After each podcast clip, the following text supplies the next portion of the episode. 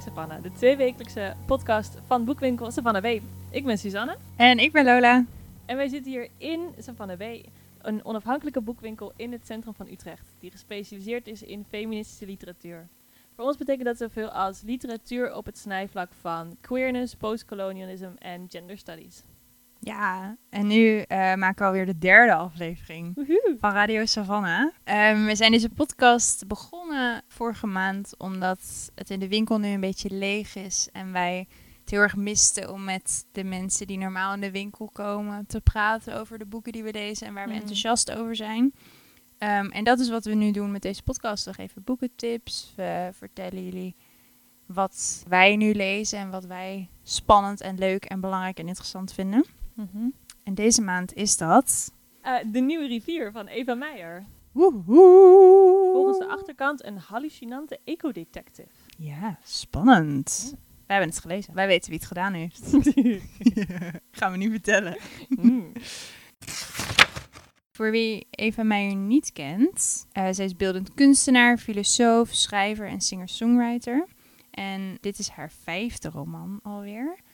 Ze debuteerde in 2011 met de roman Het Schuwste Dier en schreef daarna nog vier romans, waaronder Het Vogelhuis, dat ik dus met mijn leesclub heb gelezen. Is, is een goed leesclubboek. Ook schreef ze non-fictiewerk, waaronder Dierentalen in 2016 en De Soldaat was een dolfijn over politieke dieren in 2017. En ze schrijft columns voor de Trouw. Ja, en ze is ook gewoon wetenschapper, gewoon full-blown. Ja, bij de Universiteit van Wageningen. Ja. Ja, ze doet heel veel. Eh, en nu is hier dus de Nieuwe Rivier, uitgegeven door Das Mag. Eh, en verschenen volgens mij echt vorige maand. Het is heel nieuw. Helemaal nieuw. Vers Helemaal van de pers. vers, vers, vers van de pers. Het boek gaat over het verschijnen van een nieuwe rivier in een plek eh, genaamd Koraalboom. In een onbekende context of locatie op de wereld. En het verschijnen van deze rivier is eigenlijk een mysterie.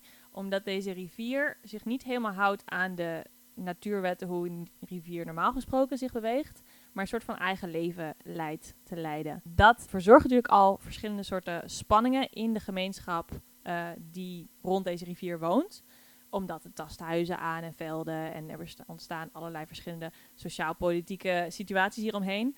Eh, en dat wordt allemaal op scherp gezet als op een gegeven moment één sojaboer wordt vermoord. En wat er dan gebeurt is eigenlijk het begin van ja, wel echt een detective verhaal rond eh, dit natuurverschijnsel. En de hoofdpersoon, of tenminste een van de hoofdpersonen, is de Engelse journalist Janet Stone, die dan naar het dorp toe komt om uit te zoeken wat hier allemaal aan de hand is met de rivier en met deze moord.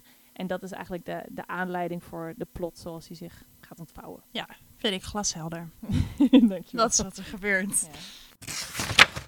Ja, want dit boek is dus een detective.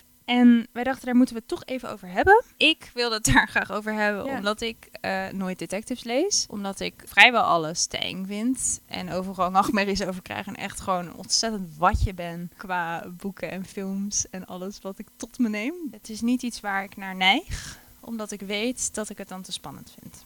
Maar is dat alle boeken waar misdaad in voorkomt? Of waar geweld in voorkomt? Of is speciaal een detective dat je moet uitzoeken wie het gedaan heeft? Nee, eigenlijk vind ik een detective vaak wel leuk. Maar ik merkte dus tijdens het lezen van dit boek dat ik er ook heel erg ongeoefend in ben. En dat Mm. eh, de, de, ik keek dus vroeger altijd op vrijdagavond met mijn moeder Baantje. En dan wist ik het altijd wel wie het had gedaan. Want, maar Baantje is natuurlijk niet een heel complex moordmysterie. Elke aflevering lang.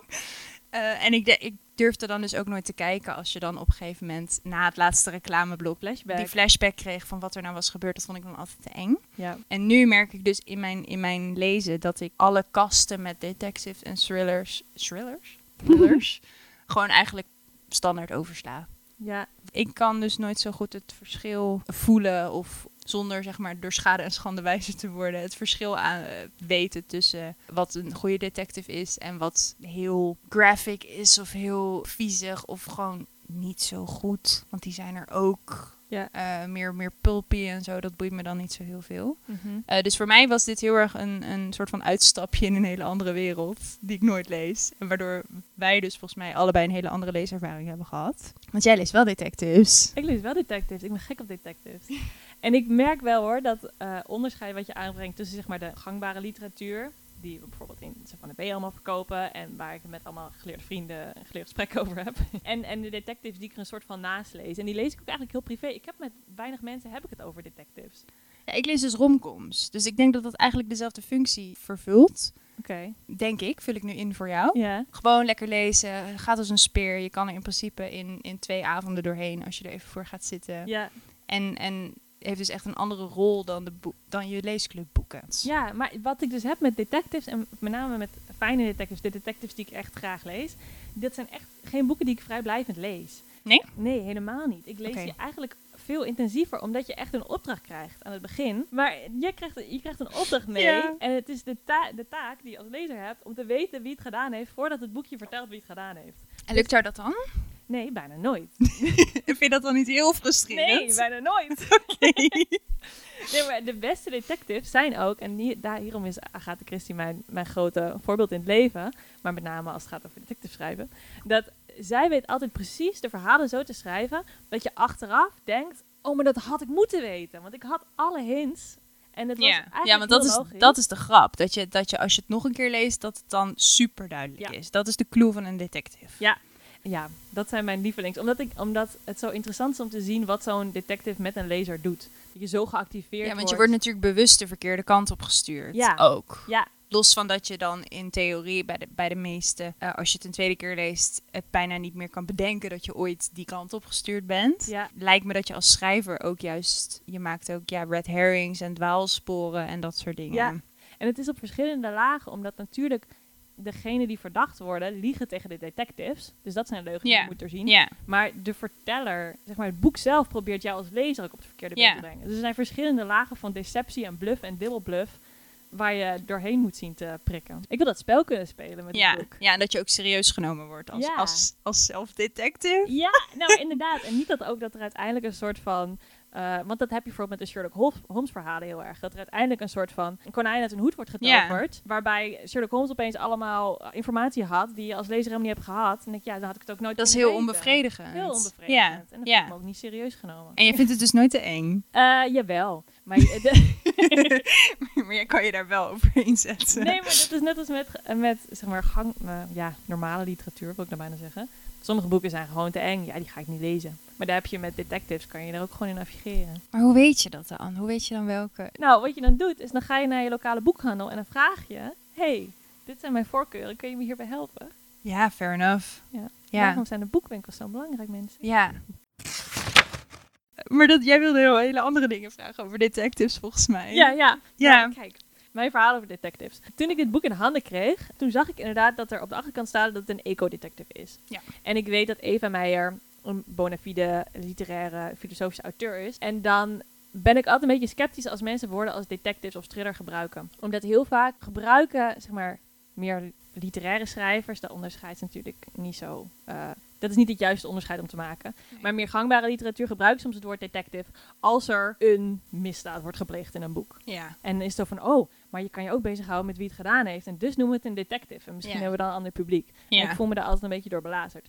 Dus ik dacht dat, dus dat dit boek hetzelfde geval zou zijn. Dat het ook gewoon een hele mooie eco-filosofische roman zou zijn, waar ook een moord in zit. Maar dat is het helemaal niet. Het is echt een detective. Maar het is ook een mooie ecofilosofische roman. Het is allebei, inderdaad. Love it. Toen ben ik gaan bijhouden, want op een gegeven moment begon me dat op te vallen. Al best wel snel in het tweede of derde hoofdstuk. Toen merkte ik dat de detective-lezer in mij aanging. En toen dacht ik, dit is dus wel echt een detective. En toen ben ik een beetje gaan bijhouden. Alle detective tropes, zeg maar, die gebruikt worden in dit boek. En het zijn er echt veel. En ik denk, als je een lijstje zou maken van... Goh, wat kom je altijd tegen in een soort van standaard detective... zoals je die in het vliegveld, zeg maar, zou pakken.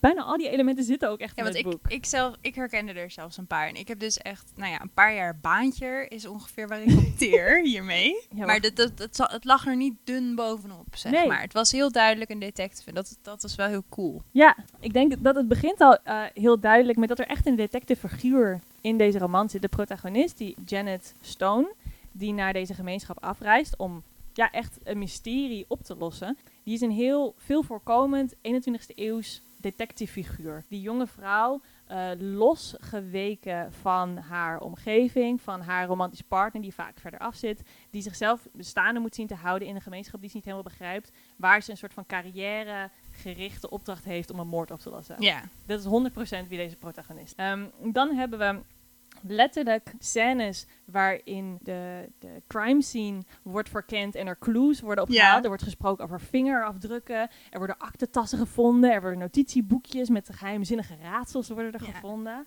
Er is op een gegeven moment is er ook een, sprake van een geheimzinnig eh, biologieboek. Het heet De Gouden Aarde. Waarin misschien wel op een soort van Dan Brown-achtige manier een soort clue zit over de hele manier waarop natuur samenhangt met de mens. Er worden heel mysterieuze clues overal gevonden. Maar dat kunnen we no aan niemand weten waar dat is, dat boek. Het is verdwenen. Het is verdwenen. Ja. En- Ik dacht misschien om even aan te tonen hoezeer dit ook echt een detective eh, roman is. Gewoon even de scène waarin het lijk wordt gevonden. Ja. Dus dit is een scène die in elke detective roman voor moet komen. ja, lekker aan het begin. Yes. Om de toon even te zetten. Hier komt hij, uit de Nieuwe Rivier. Voor Janet de woonkamer inloopt, ruikt ze dat het niet in de haak is. Het is een weten dat niet gebaseerd is op ervaring, maar op iets ouders, iets primitievers. Ze ziet eerst zijn voeten, die op ooghoogte hangen. Zijn achterhoofd leunt op de grond, de hals maakt een vreemde knik, waardoor de kin de borst bijna raakt. De huid van het gezicht is vreemd grijs, een kleur tussen blauw en bruin in, met wit overtrokken. De voeten zijn bij de enkels aan elkaar gebonden met een dik bruin touw, het soort dat ze voor boten gebruiken. Het touw is aan een ring in het plafond bevestigd, die daar speciaal voor deze gelegenheid ingeschroefd lijkt. Oeh. Toch? Ja. Ja, heel spannend. Ja, ik, Ja. en eh, vanaf dat moment ben ik ook aantekeningen gaan maken eh, door het boek heen. En ik merkte net toen ik met Lola even voorbesprak dat zij helemaal niet per se op zo'n detective manier gelezen Nee, heeft. ik zou niet eens weten hoe. Ik heb dit gewoon, gewoon rustig gelezen. En wel heus wel een beetje opgelet. En op een gegeven moment schieten de verdenkingen natuurlijk alle kanten op. En dan word je dan in, als lezer er gewoon in meegenomen. Maar ik heb absoluut niet gelezen op clues. Of zeg maar als er staat, oh er wordt een aktentas gevonden. Dan snap ik ook wel dat je misschien als lezer moet opletten wat er uit die aktentas komt. Of ik heb niet helemaal met oogleppen opgelezen. Maar ja, dus we hadden het net van tevoren even over dat er gedichten in dit boek zitten van die dan geschreven zijn door de, de man die, die vermoord is. Heb ik gewoon gelezen. Dacht, oh leuk, gaat over kleuren. Spannend, het is eh, mooi geschreven. That's it. Nou, ik schoot dus gelijk in de modus van.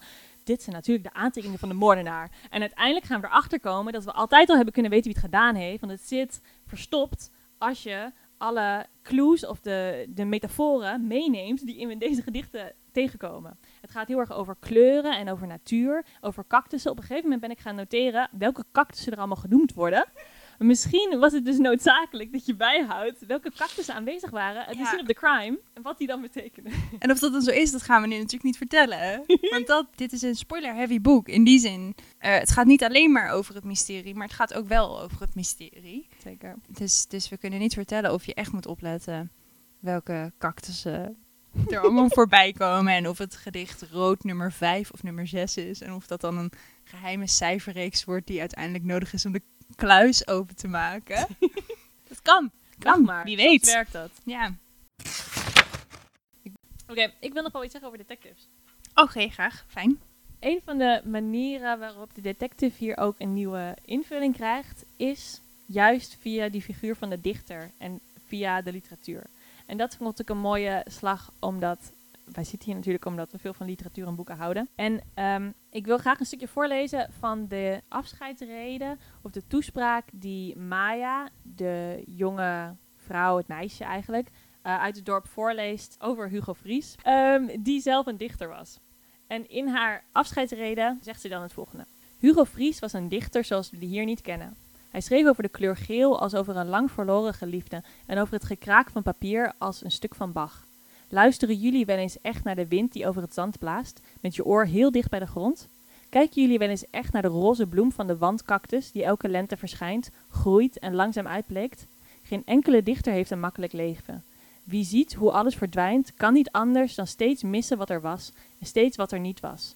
Er is altijd zoveel te zien. En ik vond dat een heel mooie reflectie, niet alleen een heel liefdevolle reflectie op een dichter, maar met name op de manier waarop een dichter eh, en een schrijver in het algemeen in de wereld staat.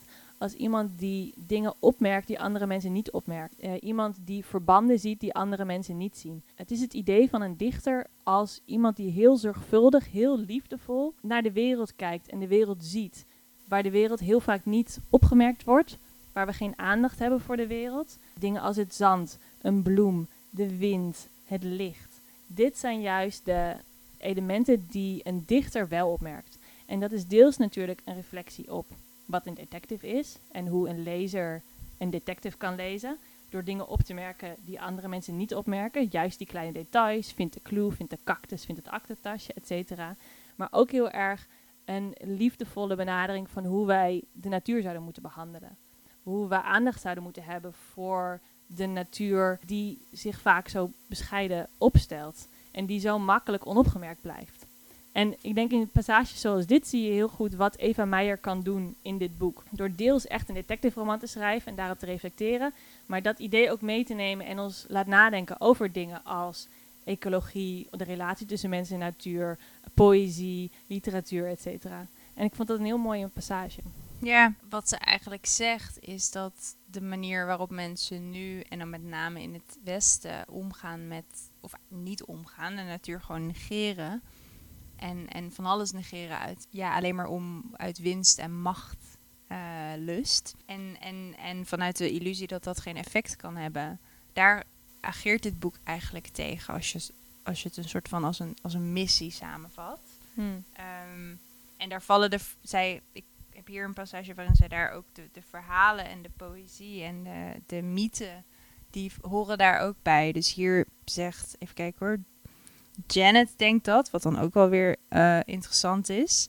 Zij zegt: Eindeloos is het land, denkt Janet onderweg, steeds met die velden soja afgewisseld met zandvlakte.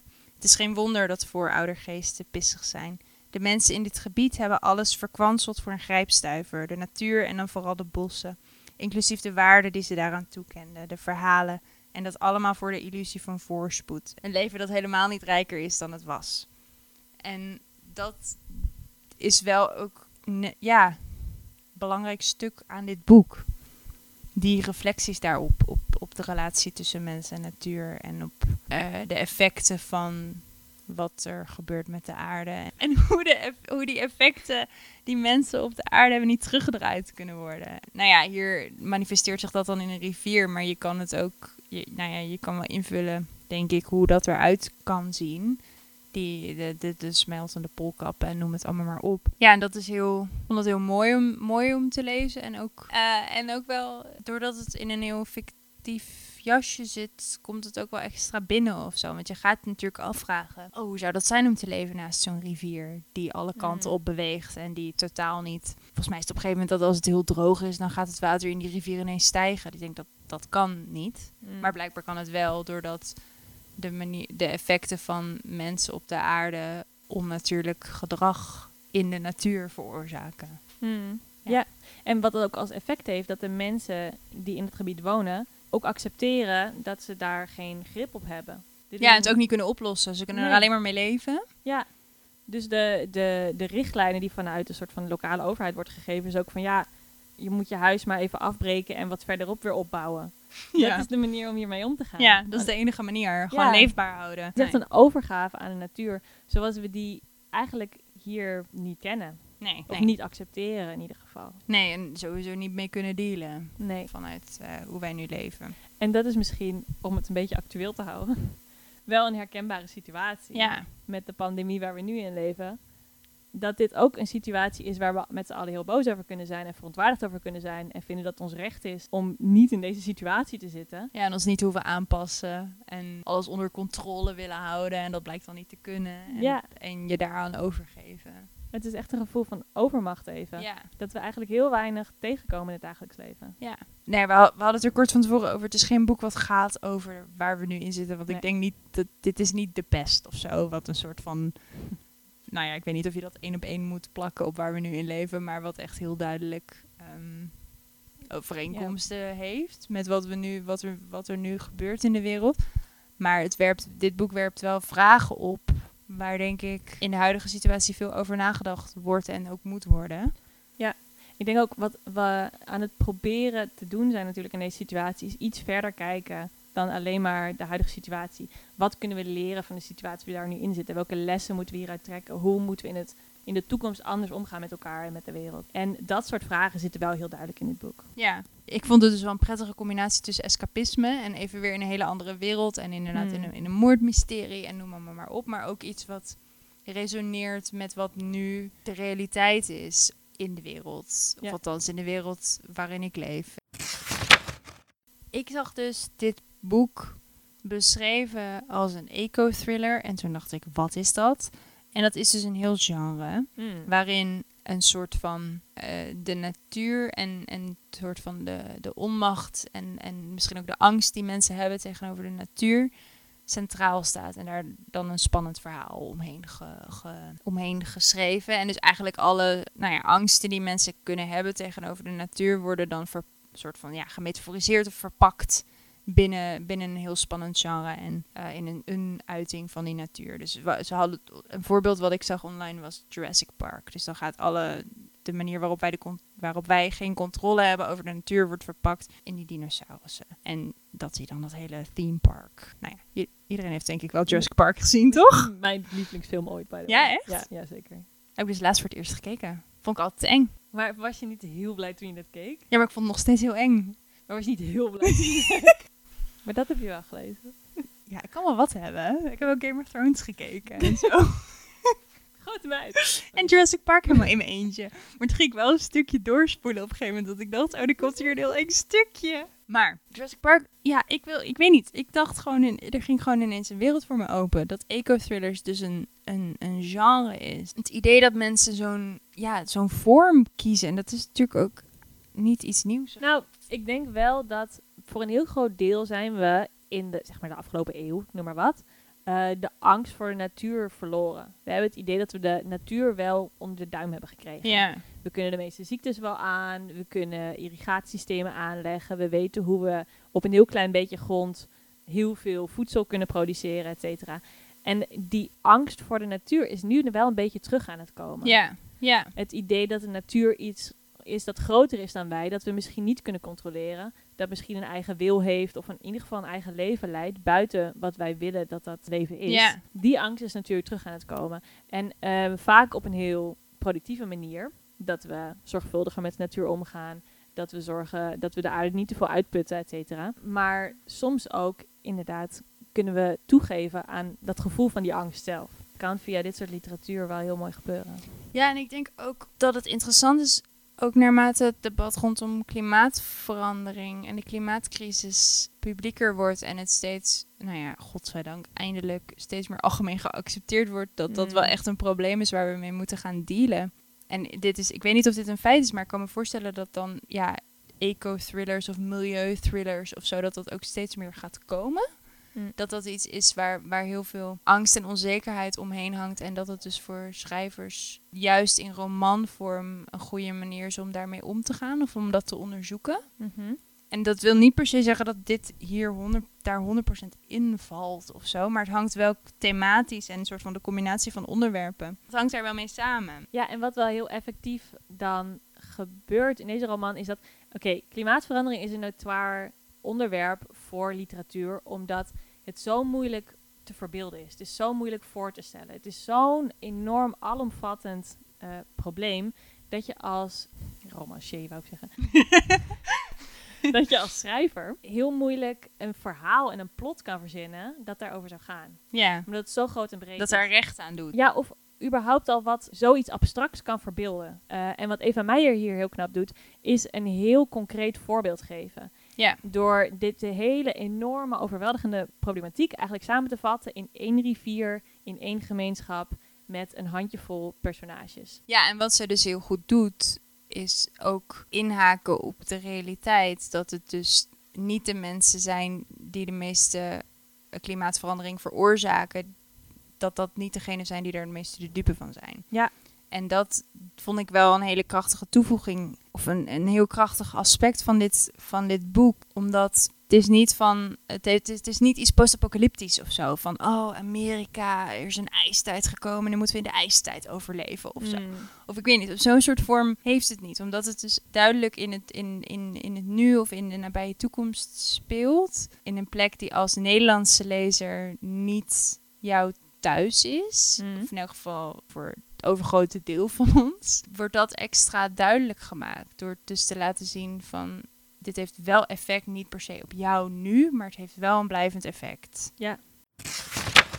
Ik heb heel veel gevoelens over Janet. Moest je dit aan het liedje van de Rocky Horror Picture Show denken? Ik heb de film dus nooit gezien. Is ook een beetje eng. Vertrouw niet meer helemaal wat jij eng Nee, dat is heel verstandig, denk ik. Klein beetje eng. Nee, daar moest ik niet de hele tijd aan denken. Ja, ik wel. Ehm, in dit boek krijgen we verschillende vertelperspectieven.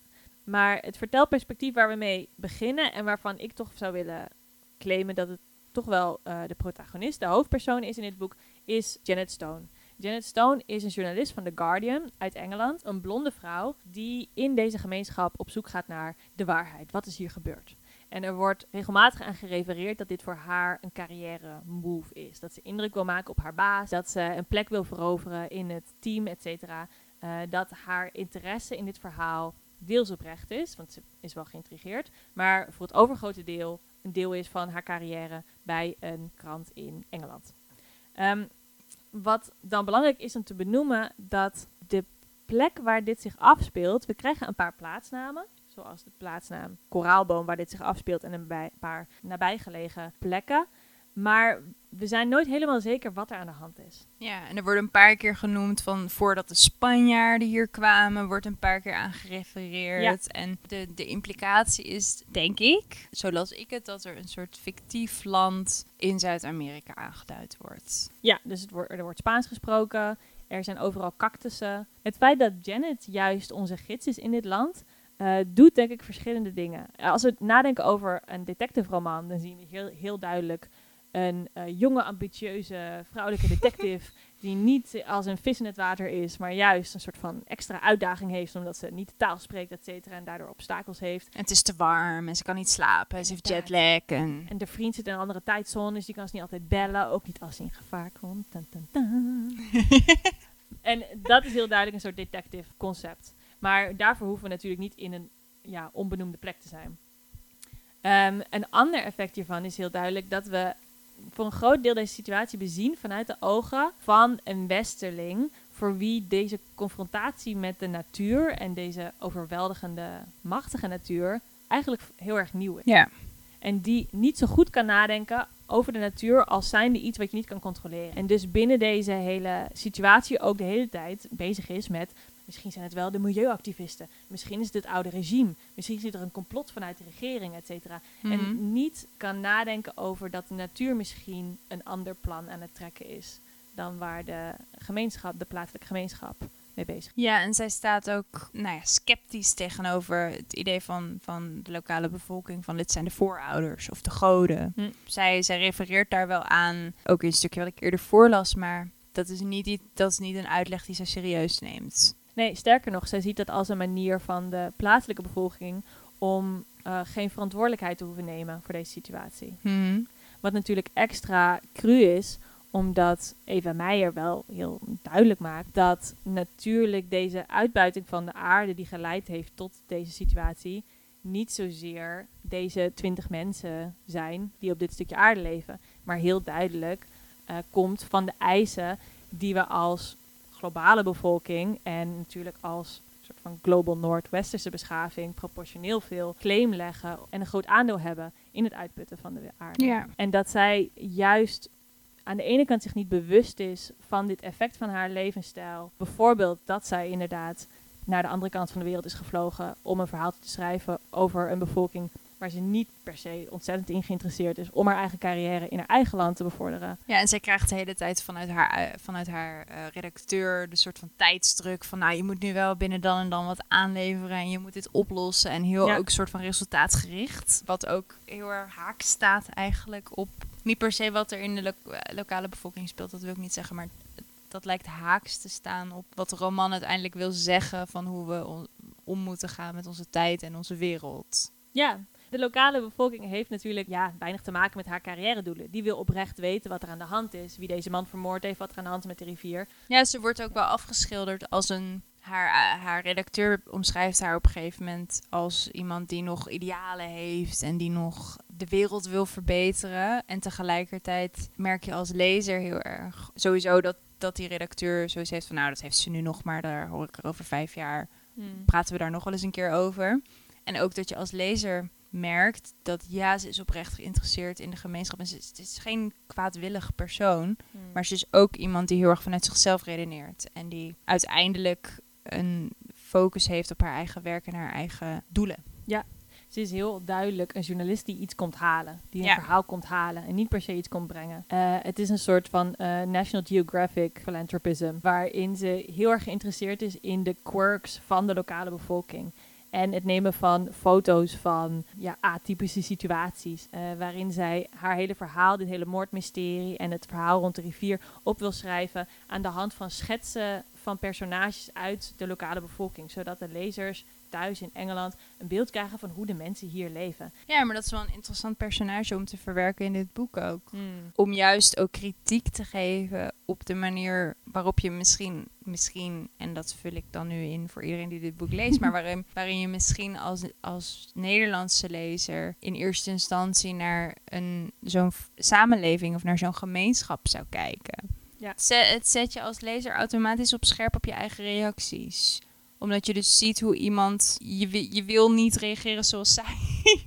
Ja. En dan daardoor ga je dus bij jezelf extra eh, streng of extra oplettend te raden van... hé, hey, wat is mijn, mijn baseline reactie hierop en hoe kan ik daar misschien anders over nadenken? Ja, en ik vind dat een heel interessant perspectief. En ik, hey, ik denk dat dat een heel duidelijke keuze is ook. Om bijvoorbeeld het land ook zo ongedefinieerd te laten.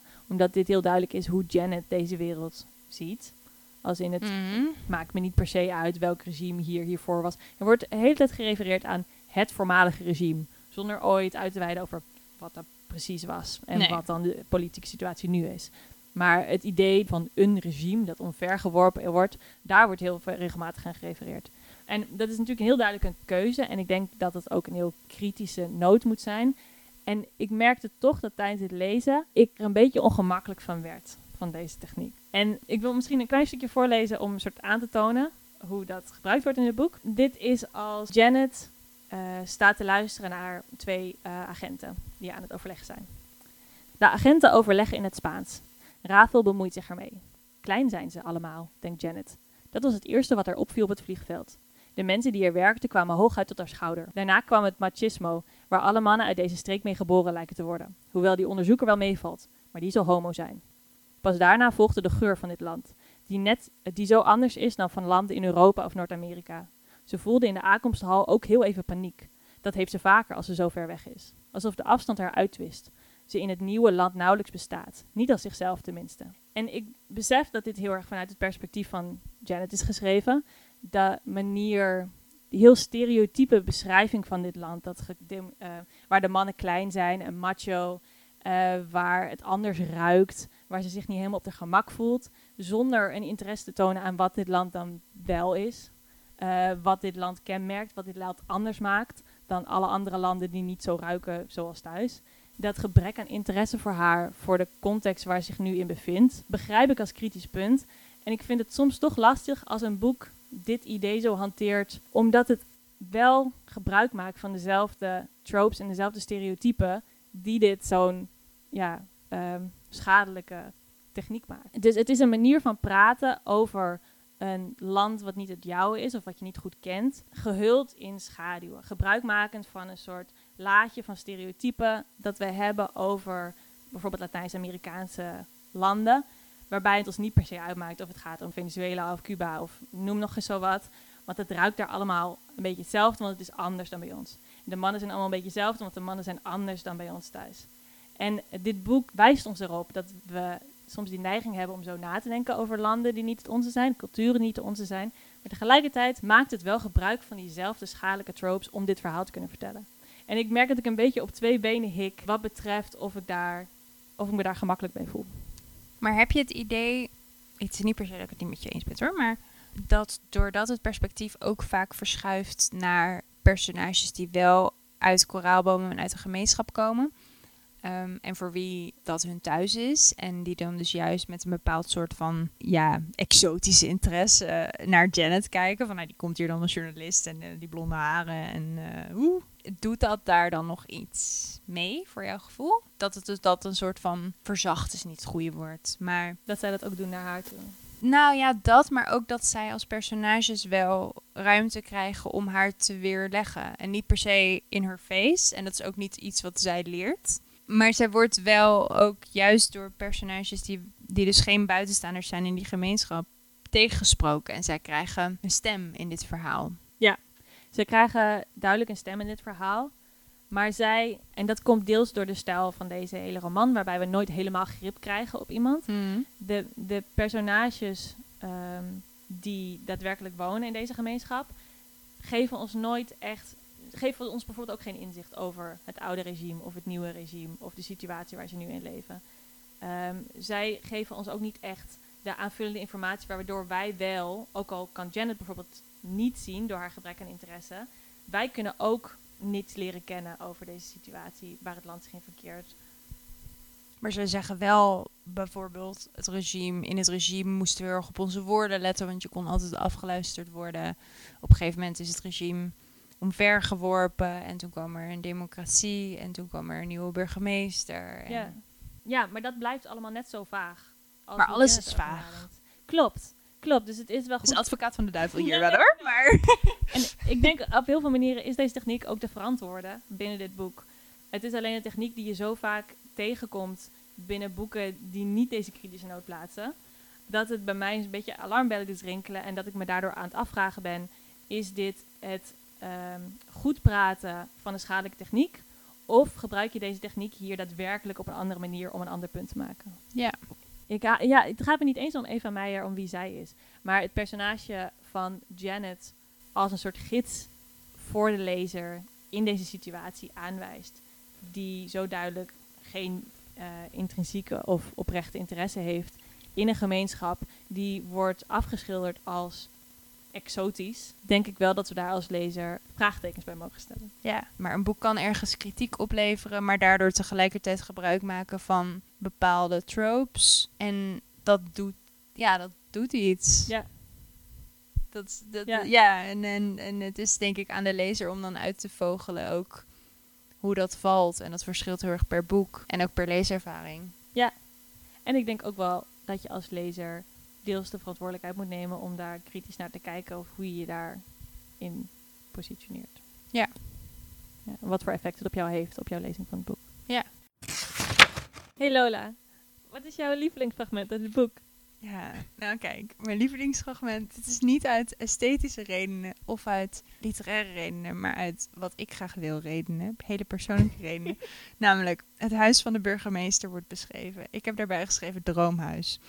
Het huis van burgemeester Diaz lijkt op dat van een kleurrijke tante. Met zelfgehaakte wandtapijten, jaren 70 paraphernalia, gezondheidssandalen en zelfgebakken koekjes. Zelf ziet ze eruit als een oude hippie in een zilveren legging en een oversized tie-dye t-shirt. Tie-dye t-shirt. En dan staat er dat ze vroeger feminist was en nu is ze burgemeester van een klein stadje en ongetwijfeld nog steeds feminist. dat is mijn droom. Dat is je droom. Ja, ik wil dat graag. Dat lijkt me een heel haalbaar doel, Lola. Ja, denk je? Ik denk het wel. Nou, fijn. ik heb er dus bijgeschreven droomhuis en een smiley getekend. Misschien een- nog een thema om te bespreken is... We hebben het gehad over dat dit een detective roman is. En dat daar heel veel soort van tropes bij komen kijken... die een beetje eh, plat misschien zijn. Dun, achtige tropes. mensen die knock-out worden geslagen. Notitieboekjes die worden gestolen, et cetera. En dat lijkt allemaal heel eh, materieel en fysiek en ja, gemakkelijk eigenlijk. Wat we daarin toe moeten voegen eigenlijk is dat dit boek alles behalve gemakkelijk en grijpbaar is. Het is een heel ongrijpbaar verhaal eigenlijk. Je krijgt nergens echt toegang tot exacte kennis. Je weet nooit precies wat iemand denkt, waar iemand vandaan komt, waarom iemand de beslissingen maakt, wat voor soort geschiedenis erachter zit, et cetera. En dat thema van ongrijpbaarheid komen we op allemaal verschillende manieren tegen in dit boek. ja, je krijgt de hele tijd een soort van flarden. Ja, Van, en dat is denk ik wel belangrijk om te noemen, omdat daarin ook weer hele interessante thema's verborgen zitten. Of niet verborgen, maar daar zi- in die flarden zitten allerlei thema's die daardoor, doordat ze eigenlijk minder prominent aanwezig zijn dan het moordmysterie en de rivier, wat duidelijk de grootste lijnen zijn. Verdwijnen ze iets meer naar de achtergrond, maar ze zijn er wel. Dus er zit een bepaalde dynamiek in het gezin van Maya. Tussen haar ouders en haar. En er, uh, zij had een broer die jong overleden is. Dus daar gaat het ook over. En over de rouw voor een kind dat heel jong is overleden. En wat dat, wat dat teweeg brengt in een gezin. En dat is een belangrijk thema. Maar dat is eigenlijk omdat het alleen maar, of grotendeels van belang is voor Maya en haar vader en haar moeder, is het niet iets waar alle personages mee bezig zijn. En het gaat, het gaat over eenzaamheid ook. Meer, er zijn diverse personages die eigenlijk heel erg eenzaam zijn. Hmm. Ehm, het gaat over. Er zit een personage in met een gokverslaving. Hmm. Eh, het gaat over misverstanden tussen mensen. Hmm. En die, die worden genoemd en dat zit erin. En daar kan je als lezer, als je daar zin in hebt of als je daar aansluiting bij voelt, eventjes over nadenken of even bij stilstaan.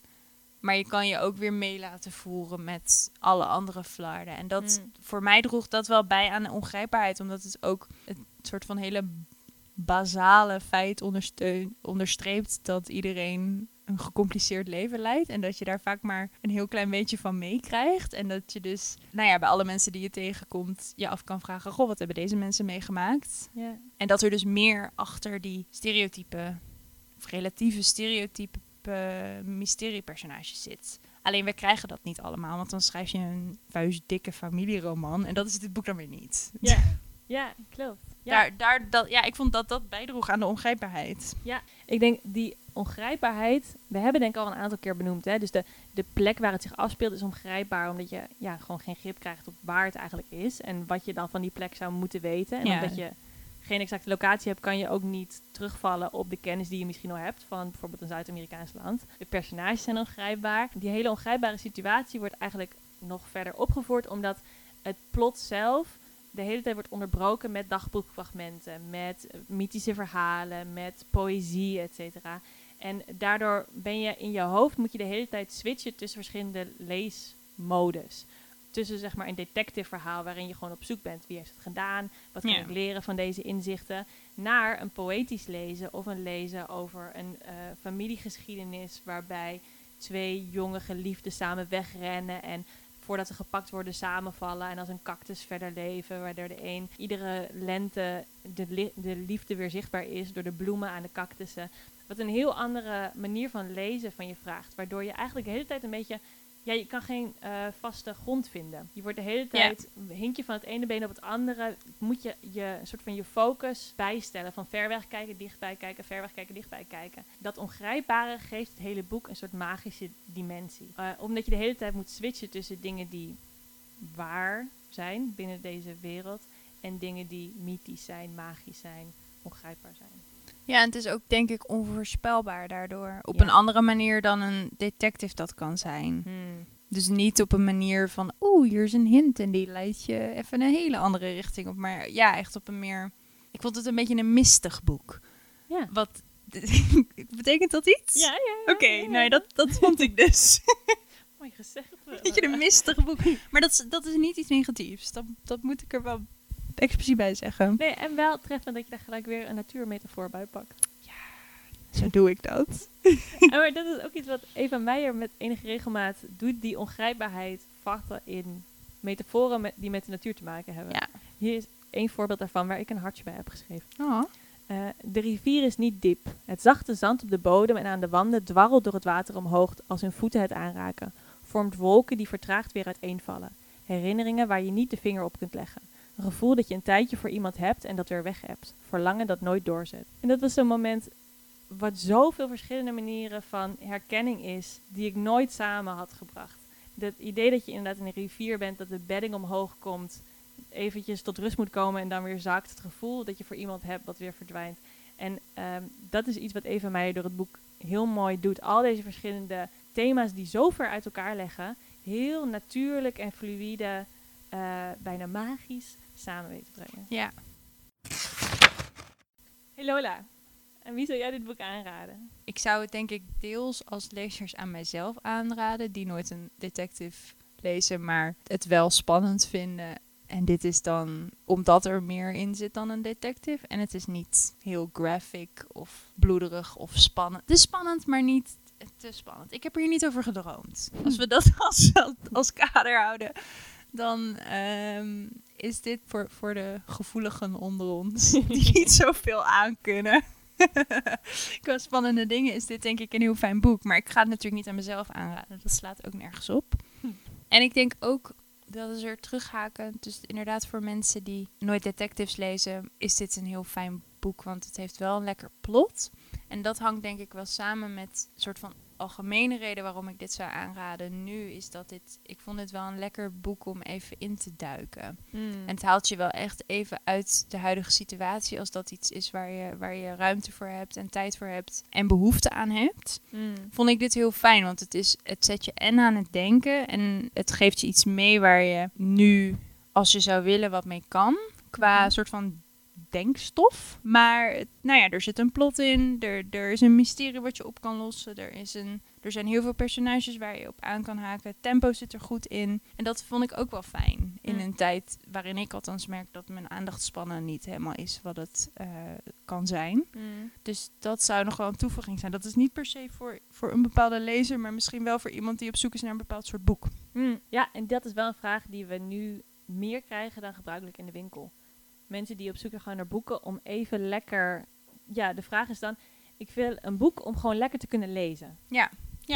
Ik vind dat dit wel. Ja. Er zit een soort filosofische baseline of zo in. Ja. Waar je op terug kan vallen als je daar zin in hebt. En als je denkt, nou daar kan ik eigenlijk niet zo heel veel mee. Dan ga je gewoon lekker een moordmysterie oplossen. Ja, ehm, ik zou dit boek denk ik aanraden. Of de klant waar ik aan moest denken toen ik dit boek las, is heel erg de klant die veel leest.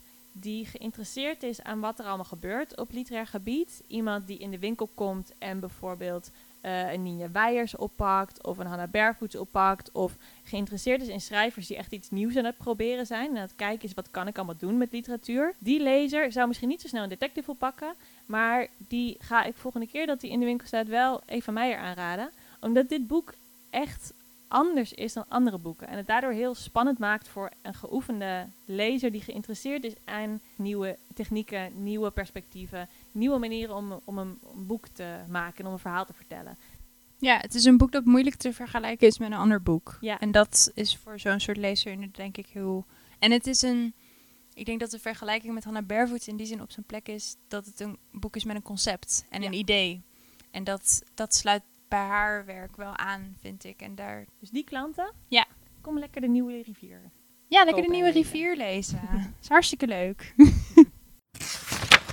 Dit was alweer de derde aflevering van Radio Savannah. We zijn er doorheen voor vandaag. Voordat we helemaal afsluiten willen wij graag Koeflux bedanken voor het maken van onze themesong. Wat een stuk is uit zijn nummer Joan. En we willen heel graag Rieke Blom bedanken voor ons mooie logo. Mocht je geïnteresseerd zijn in dit boek of in andere boeken van de maand, kun je je aanmelden voor Savannah Surprise.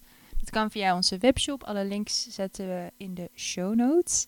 En dan krijg je elke maand het boek van de maand op je mat thuis bezorgd. En als je heel graag dit boek wil kopen of een ander boek, kan dat allemaal via de webshop. Wij zijn er. We zijn ook open voor het geval je langs wil komen en op anderhalve meter afstand wil rondneuzen bij ons. In onze volgende aflevering bespreken wij Spiegeldolhof, de Nederlandse vertaling van Trick Mirror van Gila Tolentino. Een bestseller in Amerika. Ik ben heel benieuwd. Ik ook. We zijn nog niet begonnen met Nee. lezen. Tot dan! Joe! Doei!